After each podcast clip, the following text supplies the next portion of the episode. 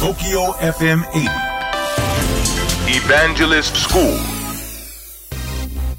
東京 FM エヴァンジェリストスクール2月4日放送分のポッドキャストをお届けしてまいりたいと思います。そろそろ、まあ、就職活動という時期に入ったわけですのでリスナーの方々も大変その自分の就職に向けてですね準備に入っていると、えー、思っております。えー、そんな方々に向けて、えー、コミュニケーション方法の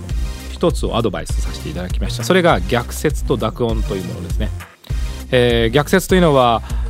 あたかもこう違っているあるいは否定するような会話になるやり方ということで番組の中でも例をお伝えしました。これ正しい方ですね。でも番組の中でも例をお伝えしましたがとかっていうと逆説になるんですね。がって言いますとこう「か」が濁音で濁りますからあまりいい発音にもならない。ん。えー、どうすればいいかというとあまり否定をしないあるいはあまりこう相手のことと違ったことを言うような素振りをしないということですね。これなかなかあの癖をつけるの難しいんですがとまあ逆説になりますけどね、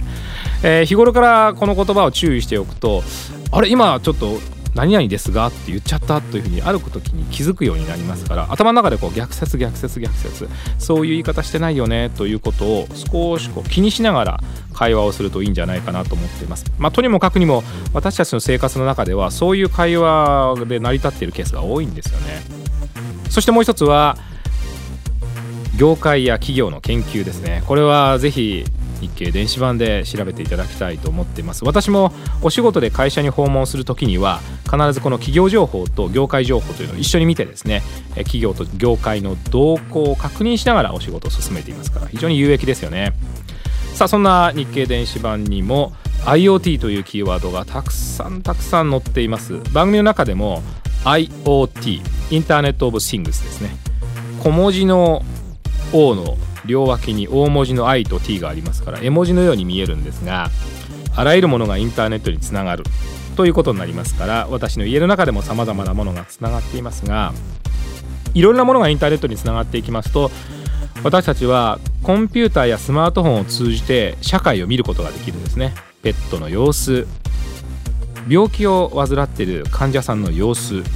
あるいは駅の構内の様子。韓国では実はトイレの様子をモニタリングすることができます。大きい施設ではトイレが混んでいるかどうか。ということをスマートフォンで見ながらいつ休憩中にトイレに行けばいいのか。ということを大きい会場ではね見ながら楽しむことができるんですね。そのスポーツだったり展示会だったりをね。ですから私たちの生活がどんどんどんどん便利になっていきますからやはり物がインターネットにつながるという社会は歓迎すべきだと思いますね。ところがあのセキュリティでこのものが乗っ取られるという危険性がありますから、えー、その部分もやはりセキュリティの向上が待たれているという感じですね。東京 FM エヴァンジェリストスクールは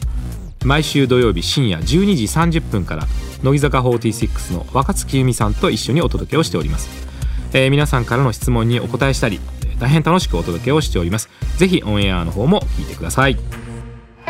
聞いてください。チャンスの女神。スマートフォンにいつのメールスペシャルなニュース届いたの私はすぐに電話をかけて次のチャンス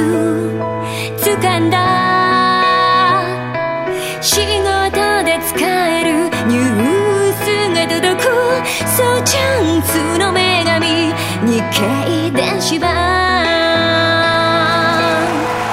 ビジネスチャンスを手に入れよう。日本経済新聞電子版。